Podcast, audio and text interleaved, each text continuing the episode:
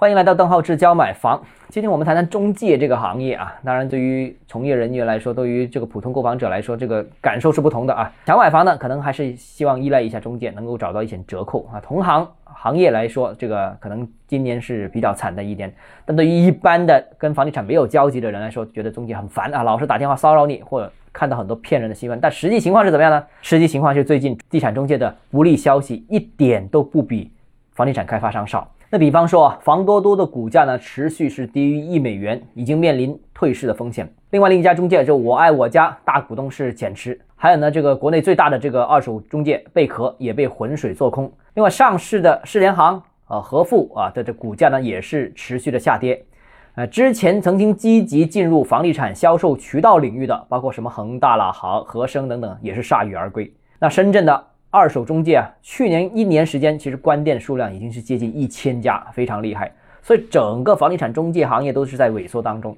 面对的不单只是发展受挫，整个行业其实前途也是一片迷茫。之所以有这种情况，我觉得有两个原因啊。呃，首先第一个，房地产行业萎缩，那周边行业其实就随之萎缩。房地产中介啊，无论是新房交易也好，二手房交易也好，还是渠道商也好，都和整个房地产业，尤其是房地产开发是息息相关的。那房地产呢？去年下半年开始萎缩，整个地产周边也开始出现了明显的萎缩。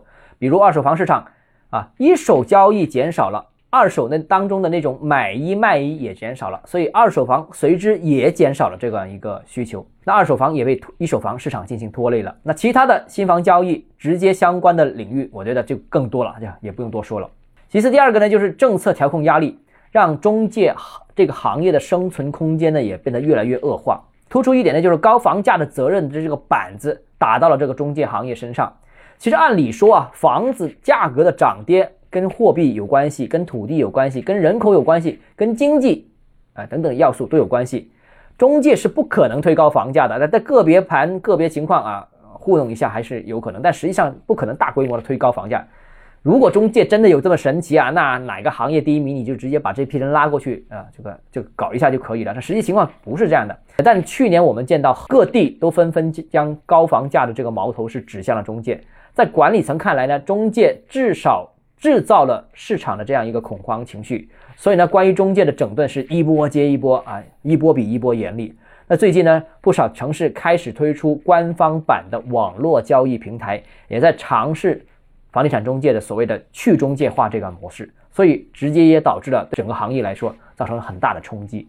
那到底这个行业从业人员啊，或者说投资者还有没有机会？我们明天跟大家再继续讨论。好，如果你有其他问题想跟我交流的话，欢迎私信我或者添加我个人微信，邓浩志教买房六个字拼音首字母小写，微信号 d h e z j m f。我们明天见。